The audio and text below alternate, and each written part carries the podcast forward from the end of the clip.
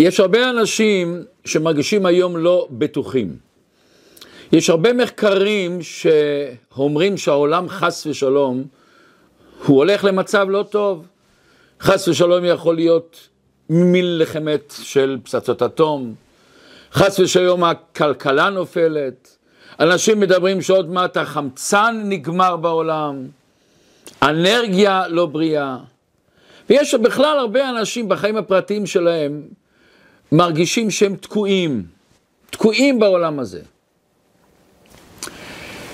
לאחרי מלחמת העולם השנייה, היו בטוחים שסידרו את העולם. יש לנו או"ם, יש לנו אנשים, יש לנו אנשים שרוצים שלום. אנחנו רואים היום שהעולם בכלל לא מסודר, וכל יום יכולים לצוץ דברים בלתי צפויים, כמו שאנחנו מרגישים את זה. וגם אנחנו בחיים הפרטיים שלנו מרגישים לפעמים שאנחנו תקועים בחיים. בפרשת השבוע, פרשת בשלח, גם ישראל הרגישו מאוד תקועים. סוף כל סוף יצאו ממצרים, והקדוש ברוך הוא מביא אותם לפני ים סוף, ופתאום רואים בצד אחד ים סוף, בצד שני המצרים באים להרוג אותם. ואז הקדוש ברוך הוא אומר למשה, תרים את המטה ותעשה בקיעת ים סוף. ויט משה את ידו על הים, ויולך השם את הים ברוח קדים, ואז ויבקו המים. ויבואו בני ישראל בתוך הים ביבשה, והמים להם חומה מימינם ומשמאלם. שלב שני, ויט משה את ידו על הים, וישב הים לפנות בוקר לאיתנו. וישובו המים ויחסו את הרכב ואת הפרשים לכל חיל פרעה הבאים אחריהם בים לא נשאר בהם עד אחד. ואז הקדוש ברוך הוא עשה נס נפלא ועם ישראל פתאום ראו שלא רק הם עזבו את מצרים, אבל תמיד היה להם בראש את הפחד שיש מצרים. פתאום הם רואים אין את האויב שלהם, אין מצרים, הרגישו בני חורים לגמרי. בא המדרש, ורש"י מביא את זה, מסביר מילה אחת שפותחת לנו דבר נפלא בחיים שלנו. מה שכתוב שהים חזר, כתוב לאיתנו. מה הפירוש לאיתנו? אומר בעל הטורים מלשון תנאי. רש"י מביא והמדרש מביא שהקדוש ברוך הוא ברא בששת ימי בראשית את הים, הוא עשה איתו תנאי, שבזמן שיבואו בני ישראל לים סוף, אתה ים סוף תיבקע. לתנאו הוא קיים את התנאי שלו. זה התנאי שהקדוש ברוך הוא עשה לו בהתחלה שהוא ברא אותו, והוא עשה את התנאי שלו. אז זה לאיתנו, לעוצמה שלו שהוא עשה את התנאי שלו. וכאן כשקצת מתחילים לחשוב, לכאורה מאוד לא מובן. למה השם צריך לעשות איתו תנאי? בוא נגיד למשל, אני יוצר טלפון, יוצר שולחן, או קונה שולחן, או קונה איזשהו דבר, יוצר איזשהו דבר. אני צריך לעשות תנאי עם הבית שאני בונה אותו, תשמע, אני בונה אותך, אבל אם אני ארצה, אני אחריב אותך. אני אעשה איתו תנאים? הוא בית, הוא, הוא, הוא, מציאות שאני יוצר אותו, אני בעל הבית. אם בן אדם עושה תנאי, זאת אומרת שאין לו בעלות שלמה על הדבר, ולכן הוא עושה תנאי. אם למשל אני עושה תנאי בזמן שאני מוכר את הבית שלי, ואני אומר לו, תשמע, אני מוכר את הבית שלי בתנאי שאני מוצא בית אחר, אם לא, המכירה בטלה.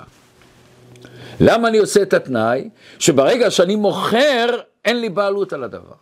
זאת אומרת, אני צריך לעשות תנאי, מכיוון שאם אני לא עושה תנאי, המכירה בעצם מתבטלת. סליחה, המכירה לא יכולה להתבטל אם אני אינני עושה תנאי. לכן אני צריך לעשות את התנאי.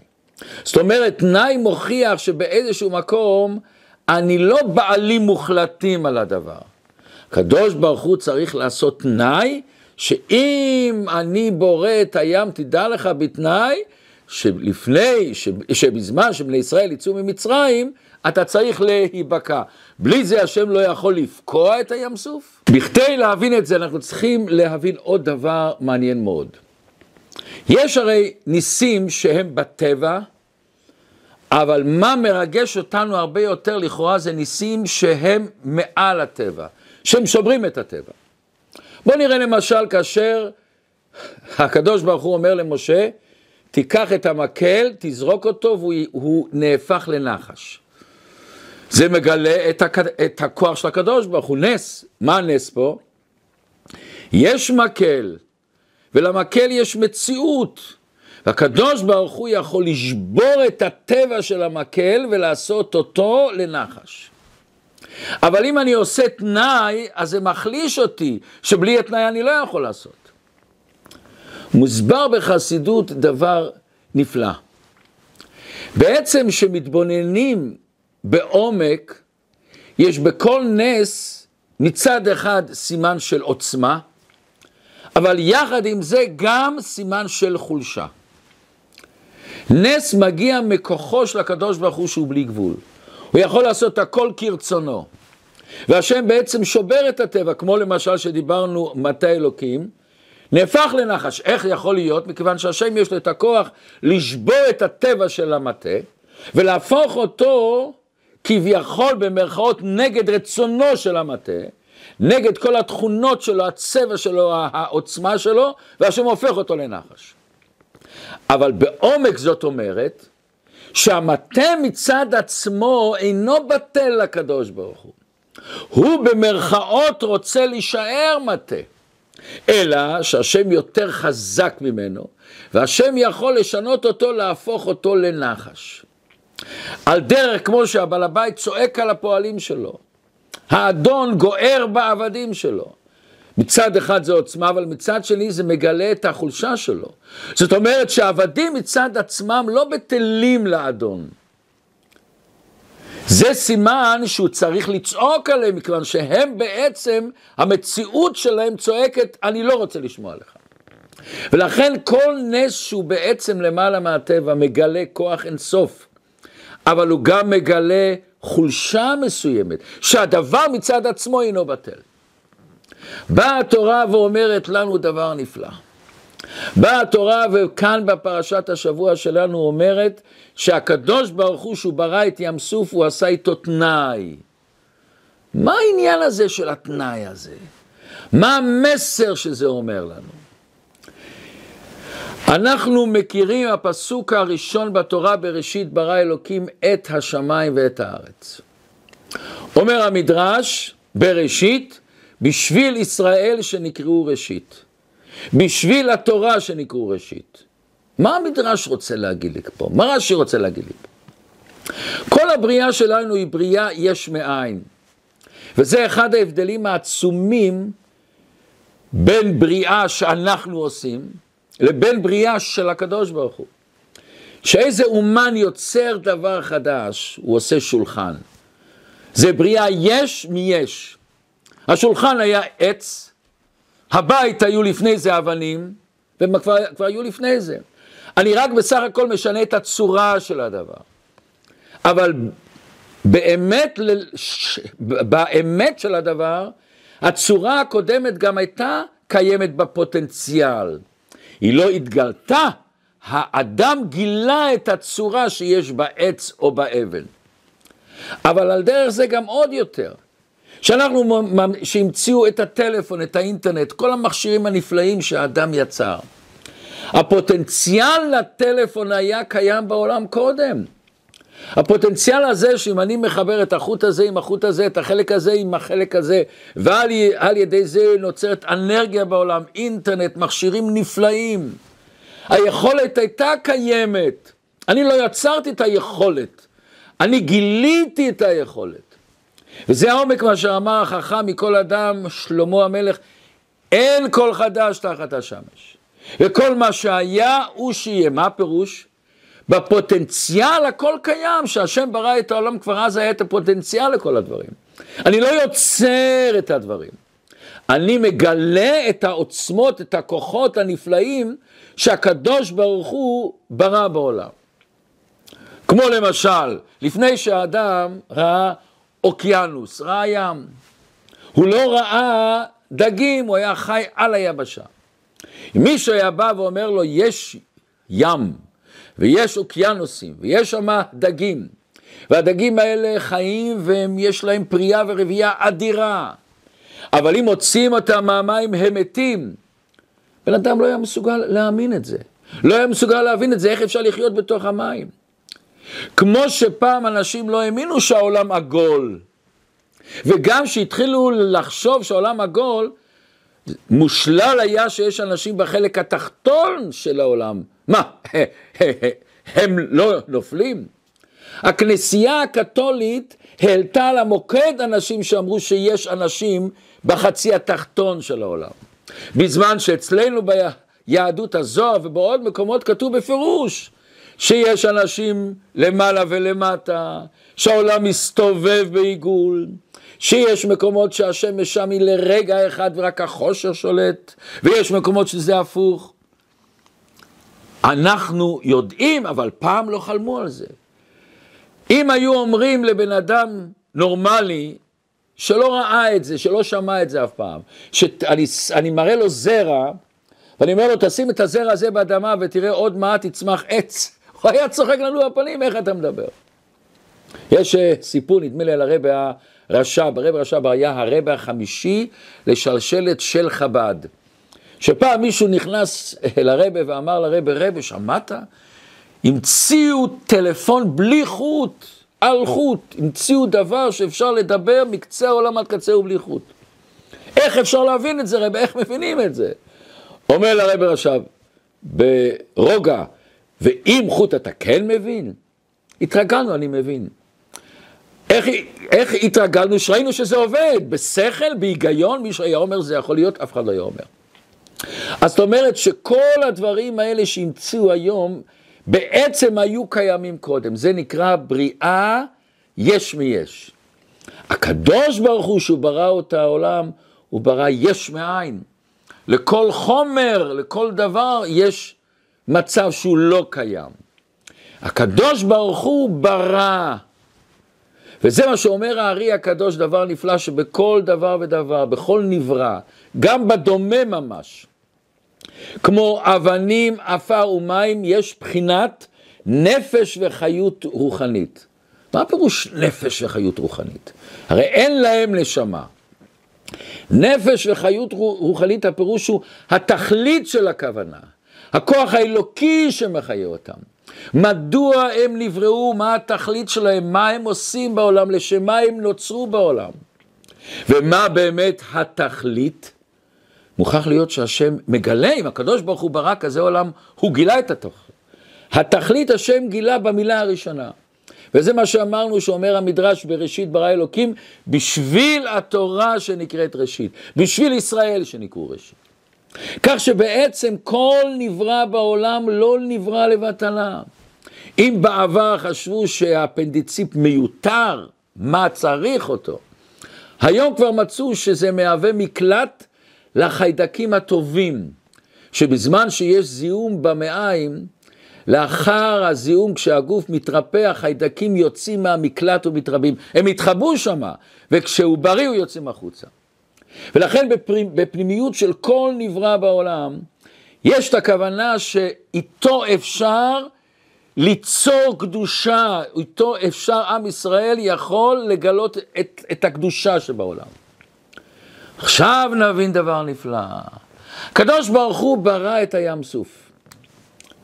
והקדוש ברוך הוא החדיר בים סוף מה המטרה שלך, מה השליחות שלך.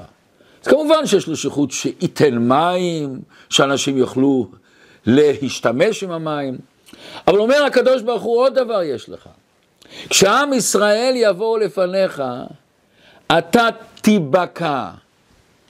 זאת אומרת שהים סוף נבקע, זה לא בגלל החולשה של ים סוף, וזה לא בגלל שהקדוש ברוך הוא יותר חזק מים סוף, הוא שבר אותו. כמו שאמרנו, אם הוא צריך לשבור אותו, זה מגלה שהים סוף במהות לא בטל הקדוש ברוך הוא. אלא הקדוש ברוך הוא עשה שזה הרצון של ים סוף. זה התכלית של ים סוף. זה התכלית של כל המציאות שלו להביא את עם ישראל למצב שהם יוכלו לעבור את ים סוף.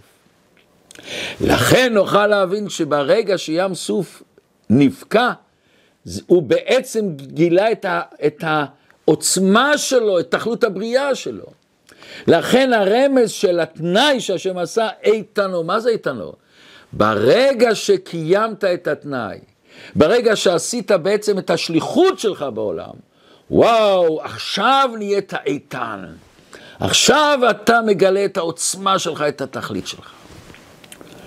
ממשיך המדרש ואומר דבר עצום.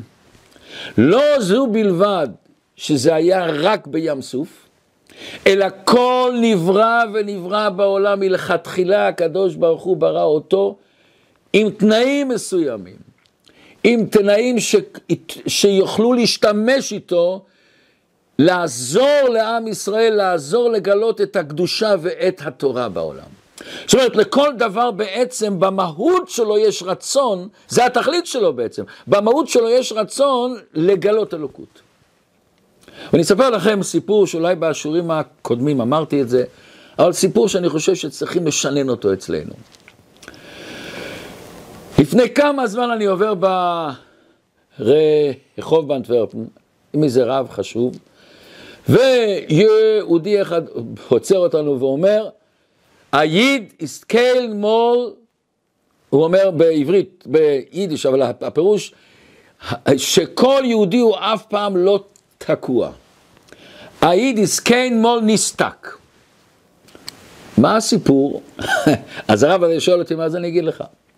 לפני שנים היה קבוצה של נשי חב"ד, שנסעו לכמה ימים לדטרויט, לשמוע שיעורים, הרצאות, דברי תורה, ל... להתרומם, להתעלות. יופי.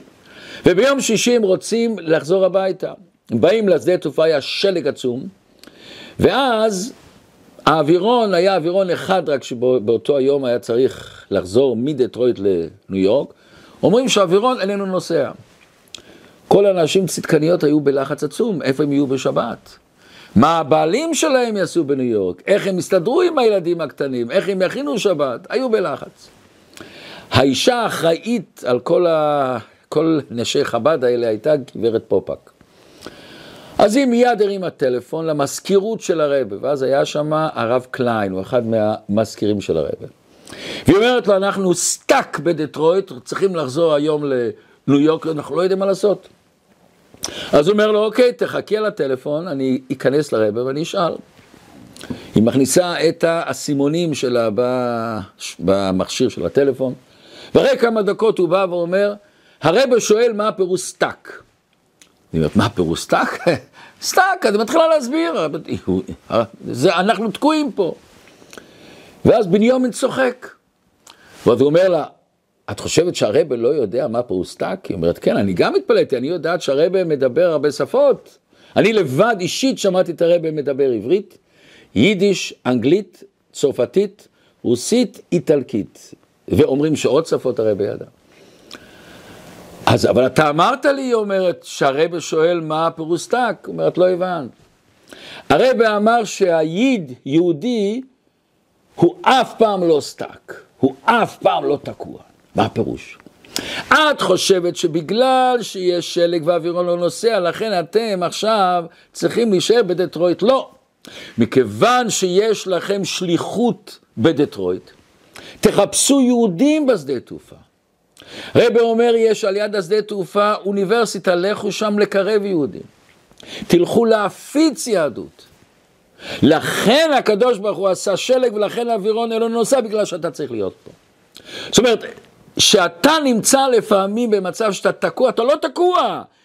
כי המקום אשר אתה עומד עליו, אדמת קודש, זה המקום בדיוק שאתה צריך להיות. זה המצב הנפשי שאתה צריך להיות בכדי לגדול מזה. פתחו את המזוודות, הוציאו נשק, נרות שבת קודש, חומר הסברה, הסתובבו, מצאו יהודים שם. הלכו לאוניברסיטה וקרבו יהודים. והאישה שסיפרה לנו את זה סיפרה, עד היום יש יהודים ששומרים שבת, בגלל ה stuck הזה שהיה שם בדטרויט. זה המסר. כל דבר שקורה בעולם הקדוש ברוך הוא עושה תנאי. מה זה התנאי? הנשמה שלך, הנפש שלך, המטרה של כל דבר בעולם, הוא לקדש את, את שם שמיים. אנחנו כולנו מכירים את הפסוק בספר תהילים, שכתוב שקיילי, קיילי למה עזבתני. אומר המדרש זה הולך על אסתר. כשאסתר באה לאחשוורוש, היא נכנסה לבית הצלמים, לבית העבודה זרה, נסתלקה ממנה רוח הקודש, ואמרה, קיילי, קיילי, למה עזבתני? בפשטות, מה זה למה? היא שאלה את הקדוש ברוך הוא למה. כשאנחנו תמיד יכולים לשאול שאלות הקדוש ברוך הוא. אני לא מבין אותו, ואני לא יכול להבין אותו, ואני שואל שאלות בגלל שאני יודע שהוא קדוש ברוך הוא, אני קשור איתו. אז אני שואל, ריבונו שלם, למה? אבל יש עוד הסבר נפלא. לא למה עזבתני, אלא למה עזבתני. השם שמת אותי במצב מסוים שמסתלקת ממני רוח הקודש. מה אני צריך לעשות עם המצב הזה? מה השליחות שלי בעולם עם המצב הזה? איך אני יוצר מזה קדושה? איך אני צומח מזה? יש שיטה בישראל, וזה בכלל בכל העולם, שנקראת אפרת. אפרת זה ראשי תיבות אירוע, משהו שקורה, פרשנות, איך שאני מפרש את האירוע, רגש, הרגש שנוצר לי מהפרשנות, ותגובה, מה אני עושה. למשל, בבית הכנסת אצלנו היה פעם, אה, היה פעם איש אחד שאומר, אני מרגיש שזה וזה, פלוני על פלוני, הוא, הוא, הוא לא אומר לי שלום, הוא לא מתייחס אליי, לא... אז אמרתי, לך שאל אותו. הוא הלך ושאל אותו, אז הוא אומר, תשמע, אתה לא יודע למה? אני לא יודע, תגיד, אתה לא... הוא אומר, בשבת בלילה, אתה עמדת עם כמה אנשים, אמרו לך כולם הגות שבס, וגם אתה אמרת הגות שבס לכולם. אני באתי, נתתי לך את היד, אמרתי לך הגות שבס, ולא נתת לי את היד. הוא אומר, אוי ואי ואי ואי, תאמין לי, אם היה מותר לי שווה איתי נשבע, תאמין לי, לא ראיתי ולא היה לי שום מחשבה, שום מחשבה לא להגיד לך גוד שבס. באמת, באמת. ומאז אותו בן אדם מקפיד, ראשון ראשון הוא הולך בשבת בלילה, מיד הבן אדם הזה להגיד לו שבס, הוא אומר לו זה בסדר, זה בסדר, בסדר. מה היה פה? היה פה אירוע. הוא נתן פרשנות לאירוע של הבן אדם הזה, לא אכפת לו ממני, או שהוא לא מחזיק ממני, או שהוא לא, לא סובל אותי, לא חשוב מה. עורר בו רגש של כעס, של ריב, והתגובה הייתה שהוא לא רצה לדבר איתו. זה בחסידות נקרא כוח המדמה. כוח המדמה, אנחנו, יש לנו את הכוח לפרש אירוע. כמו שאומרים, לדמיין את האירוע.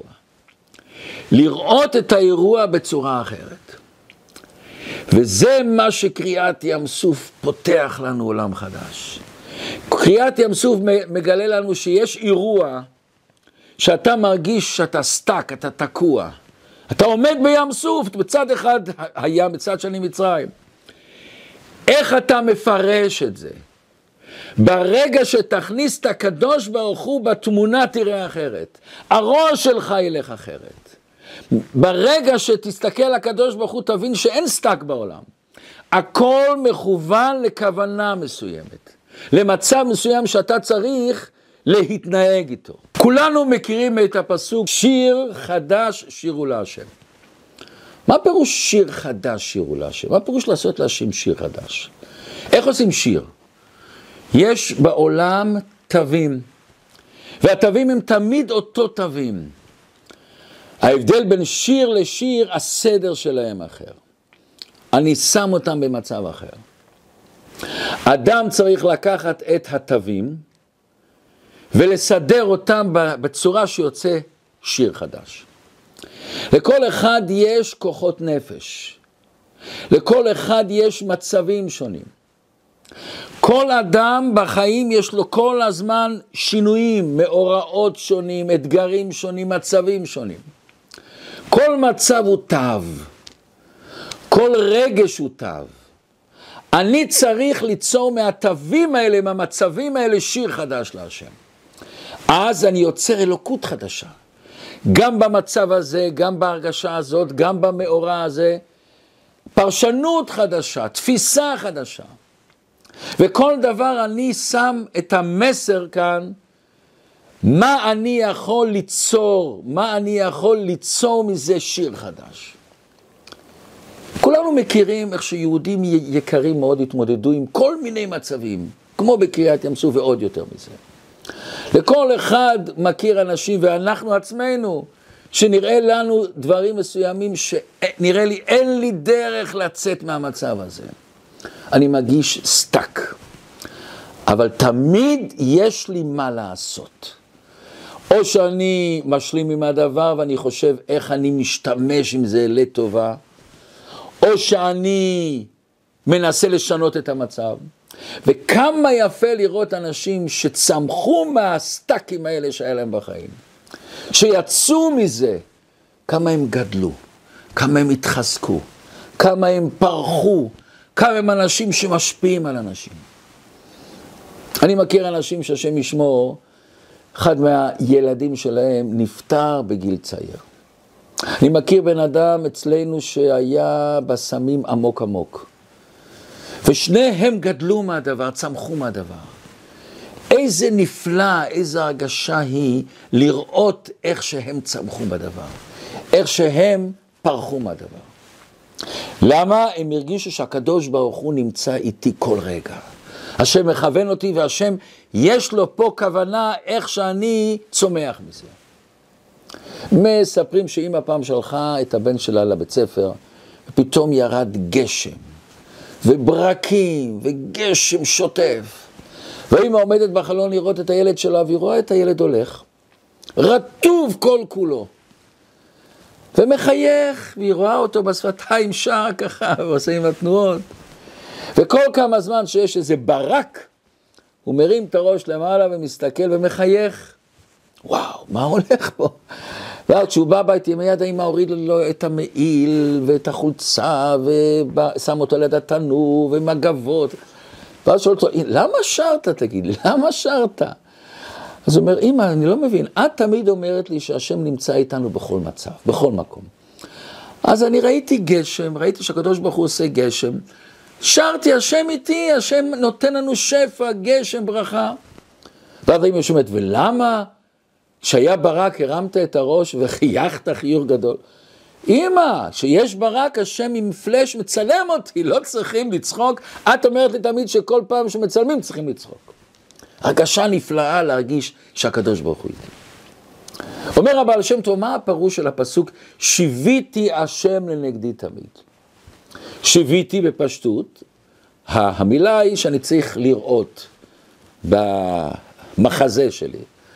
אומר הבעל שם טוב דבר נפלא, שיוויתי מלשון השתוות, שווה. מה זה שווה? אומר הבעל שם טוב, אדם עובר הרבה מצבים, והוא צריך לעבוד את השם בכל המצבים, אצלו הכל שווה. ההשתוות אצל האדם, מה העוצמה שלו להרגיש כל פעם שזה שווה אצלי, זה שיוויתי השם לנגדי תמיד. ברגע שהשם מאיר אצל האדם באופן גלוי, זה פועל אצלו השתוות, השתוות בכל העניינים שלו.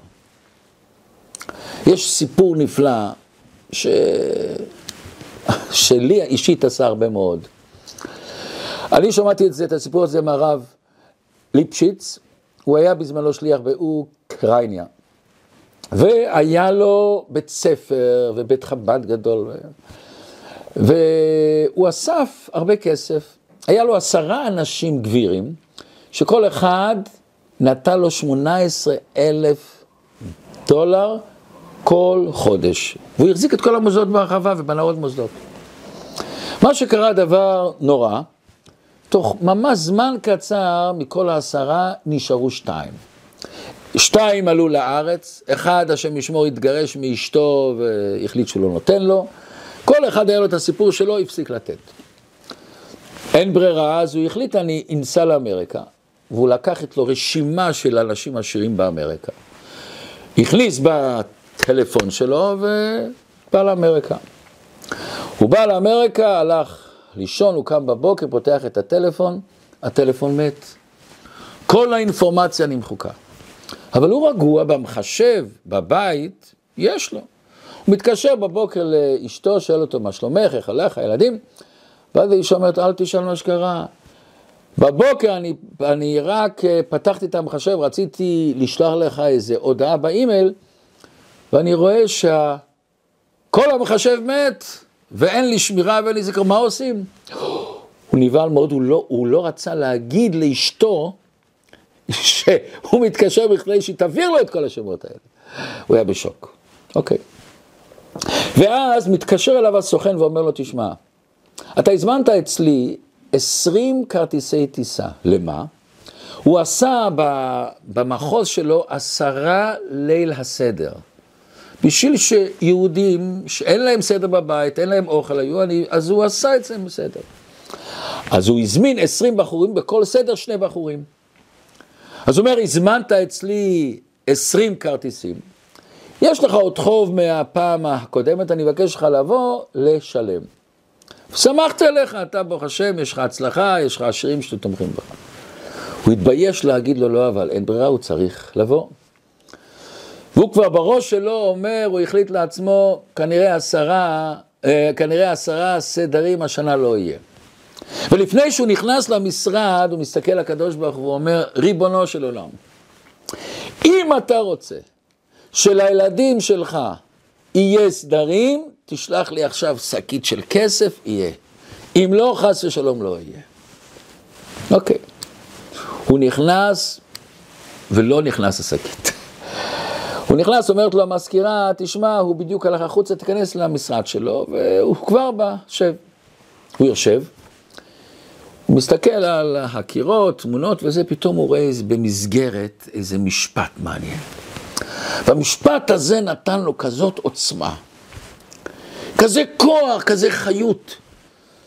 ונכנס הסוכן, הוא מדבר איתו בהתלהבות עצומה, עכשיו אין לי את זה, אבל בני דל אני אתן לך ואני אשלם לך. וכזאת התלהבות וחיות, הוא שכנע אותו. נתן לו את כל ה-20 כרטיסים. מה היה כתוב שם? מה היה כתוב במסגרת? היה כתוב ככה, אל תאמר לקדוש ברוך הוא כמה הבעיות שלך גדולות, תאמר לבעיות שלך כמה הקדוש ברוך הוא גדול. זאת אומרת, אל תאמר לקדוש ברוך הוא, אתם שוברים אותי, תגיד, ריבונו שלם, תעזור לי. תגיד לבעיות שלך, אתם רוצים לשבור אותי? אתם יודעים שאני קשור לקדוש ברוך הוא? אותי לא תוכלו לשבור. השם הוא איתי, אתם לא תשברו אותי. וזה נתן לו את החיות. בזמנו, אנחנו שמים תמיד, אה, אחד מהחנוכיות הגדולות בחנוכה, שמים ברחוב של הבורסה, ושמתי את המשפט הזה. נורא מרגש כמה אנשים התקשרו, אומרים החנוכיה מאוד יפה, מדליקה לנו, אבל האור הזה שמה, מהמשפט הזה נתן לנו המון. זה הסוד של העם ישראל. הם תמיד ידעו שהם קשורים לקדוש ברוך הוא. עכשיו בעוד דבר מעניין. למה התורה כותבת את היסוד הנפלא הזה דווקא בנס של קריאת ים סוף? את העניין הזה שהקדוש ברוך הוא עשה תנאי, הוא עשה תנאי מלכתחילה רק בים סוף, אם זה בכל הדברים, למה דווקא מדגישים את זה בים סוף?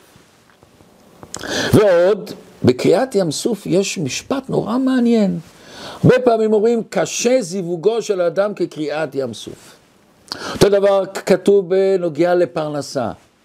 מה זאת אומרת קשה? יש אצל הקדוש ברוך הוא משהו קשה? ועוד יותר, יש הבדל בין נס של קריאת ים סוף לניסים אחרים לכל העשר מכות, לאל הנס של המטש. יש הבדל? זה נס וזה נס. אומר המהר"ל דבר נפלא. אומר המהר"ל דבר ממש... אני זוכר שפעם ראשונה ראיתי את זה, זה היה לי התלהבות עצומה. המהר"ל מסביר בעומק מה היה החידוש בקריאת ים סוף. אז הוא אומר ככה, איך שכתוב בפסוק, ויולך השם את הים ברוח קדים עזה כל הלילה. וישם את הים לחורבה ויבקו המים. שואל המדרש, למה כתוב את הים? ויבקו, ויבקע הים. צריך להיות את ים סוף. אומר המרדש, ויבקו המים כל מים שבעולם. בקריאת ים סוף, לא רק ים סוף נקרא, הכוס מים, הנהרות, האגמים, כל המים שבעולם נפקעו. כמו שאומר המדרש, אף המים שבבורות, במערות, בכד, בכוס, שבצלוחית, שבחבית נפקעו. שנאמר, ויבקו המים. עוד יותר מזה אומר המדרש, אף המים העליונים ותחתונים נפקעו. וכשחזרו, כשחזר המים, שוב פעם, איך כתוב? וישובו המים, לא כתוב וישוב הים, המים, זאת אומרת כל המים שבעולם. דבר ראשון, מה, מה כאן הנס הזה שהשם צריך לעשות את זה בחול? רק להוציא את עם ישראל ממצרים ולהכניס את המצרים בתוך, רק ים סוף. ומה פירוש המים עליונים ותחתונים? מה הפירוש בזה? אומר המהר"ל דבר נפלא. כל הניסים שהקדוש ברוך הוא עושה בעולם, הוא לא שינה את עצם המהות של הבריאה, את עצם העשרה מאמרות. הוא שינה דבר במקום מסוים, בזמן מסוים, בתכונה מסוימת. למשל, כשהקדוש ברוך הוא עשה את היאור דם. זה היה נס במקום אחד, ביאור, לא היה בכל המים, לא שאין מים בעולם, יש מים בעולם. ביאור המים נהיו דם. עוד יותר, כתוב שהדם היה רק למצרים, לעם ישראל, לא היה דם. כשהשם עשה צפרדעים, זה לא שכל העולם התמלא צפרדעים וכולי וכולי, במצרים היה כזה דבר. אבל המציאות של צפרדע בעולם נשארה כמו שהייתה בהתחלה. בקריאת ים סוף כתוב שהוא שינה את המהות של מים. הוא שינה את העשרה מאמרות, אותה עשרה מאמרות שברו את המים. שהמים יש להם תכונה שהם נוזלים ויורדים ממקום גבוה למקום נמוך. שהם רטובים, הם נוזלים, הם לא עומדים. בקריאת ים סוף השם שינה את עצם המהות של מים. כל המים בעולם הפסיקו להיות מים. כל המים בעולם נהיו כמו חומת אבנים עומדים. עוד יותר, המים כתוב שיכלו לשתות מהמים, אז מצד אחד זה היה כמו אבנים עומדים, ומצד שני יכלת לשתות, איך, איך, איך זה מסתדר? זאת אומרת, הוא שינה את עצם המהות של מים. וזה הלימוד הנפלא. קריאת ים סוף זה לא סתם, קריאת ים סוף זה שינוי בעצם הבריאה. ואנחנו יודעים שהקדוש ברוך הוא, שהוא ברא את העולם, הוא אמר, אני לא משנה את, את המציאות של הבריאה, את הטבע של הבריאה. כאן הקדוש ברוך הוא שינה את המהות. וכאן השם מחדש לנו שגם עצם המהות של הבריאה, עצם העשרה מאמרות של הבריאה, הוא ברא אותם בשביל התורה ובשביל ישראל. כל החיות לא רק של הפרטים של הנבראים, במהות שלהם, בעצם שלהם, הוא כדי שעם ישראל יוכל לגלות את התורה בעולם הזה. וזה הלימוד הגדול בשבילנו. כל המים שבעולם נפקעו בזמן קריאת ים סוף. מה זה אומר לנו? יא, אותו המציאות של הים סוף זה היה מחסום לעם ישראל. אומר הקדוש ברוך הוא בחיים של כל אחד מאיתנו, יש מצבים שהם לכאורה נראים שזה מחסום בשבילנו. עוצרים אותנו, תוקעים אותנו, גורמים לנו הגשה כמו בקריאת ים סוף, שאין לנו דרך איך לצאת מזה. שהעולם לא בטוח, שאני מרגיש שהעולם רועד. וכשם שהקדוש ברוך הוא בקע את כל המים בעולם, הוא נתן לנו את הכוח, גם בעולם שלנו, בכל מצב מצב שאדם נמצא, אתה יכול לפקוע את זה. זה השגחה פרטית שאתה צריך לשאול את עצמך, למה עזבתני, מה אני צריך לעשות במצב הזה. נתאר רגע לעצמנו איך הגישו היהודים בקריאת ים סוף. שהם ראו פתאום שכל הטבע משתנה. אתה מרגיש שאין לך על מה להישען, הכל בלתי צפוי, בלתי מסודר. דיברתי עם אנשים שהיו ברעידת אדמה, שלפעמים היה כמה שניות או כמה דקות, זמן קצר מאוד. ההרגשה הזאת שהאדמה רועדת, ופתאום אתה רואה חס שלום שארונות נופלים, או שיש בתים שנופלים. הרגשה נוראה שהכל מתמוטט אצלך, אין לך שום דבר על מה להישען. הם זוכרים את זה עד היום. בקריאת ים סוף עם ישראל הרגיש, כל העולם משתנה פתאום. המציאות של מים, אז מה כבר? כל חוקי הטבע משתנים. וזה מה שכתוב, ראתה שפחה על שפת הים, מה שלא ראה, מה שלא ראו ישעיהו ויחזקאל, ישעיהו ויחזקאל ראו למעלה. הם ראו פה למטה, הם ראו פתאום את האפסיות של חוקי הטבע. זה מה שכתוב שנפקע המים למעלה ולמטה. לא רק הנס היה למטה, למעלה בשורש של המים.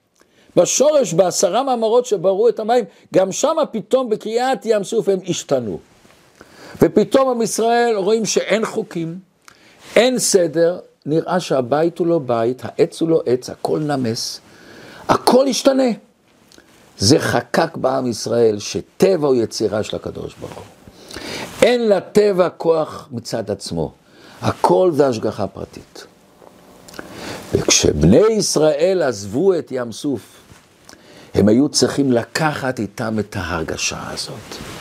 וזה לא קל. כאשר אנחנו רואים עם ישראל בדרך, באיזשהו מקום גם שכח. באיזשהו מקום גם עם ישראל התרגלו לניסים, כמו במן, הם פתאום התלוננו על המן, ריבונו של עולם, אנחנו היינו מתלוננים על המן. וזה מה שכתוב בפסוק, ויסע משה את ישראל מים סוף. הוא הסיע אותם. הם לא נסעו לבד.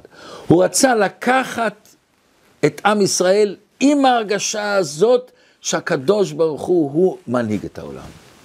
הוא משפיע את העולם, הוא יוצר את העולם. הרב ישראל מאיר לאו סיפר לי שאחרי מלחמת הכיפורים הוא נכנס לרבה, והרבה שאל אותו, איך מרגישים בעם ישראל? הוא אמר לרבה, רבה, אנשים שואלים, מה היו מלחמות, מלחמות, מלחמות? וחס שלום מלחמת יום הכיפורים היו בכזה לחץ, מה יהיה? רבי אמר לו, אמרה שכל אחד צריך לקחת את זה בתור לוגו בשבילנו. יהודי לא שואל מה יהיה, יהודי שואל מה נעשה. זה המוטו שלנו. שהשם ייתן לכולנו את העוצמה הזאת, את הכוח, לפרש את הדברים נכון, להרגיש את הדברים נכון ולפעול כמו שצריך.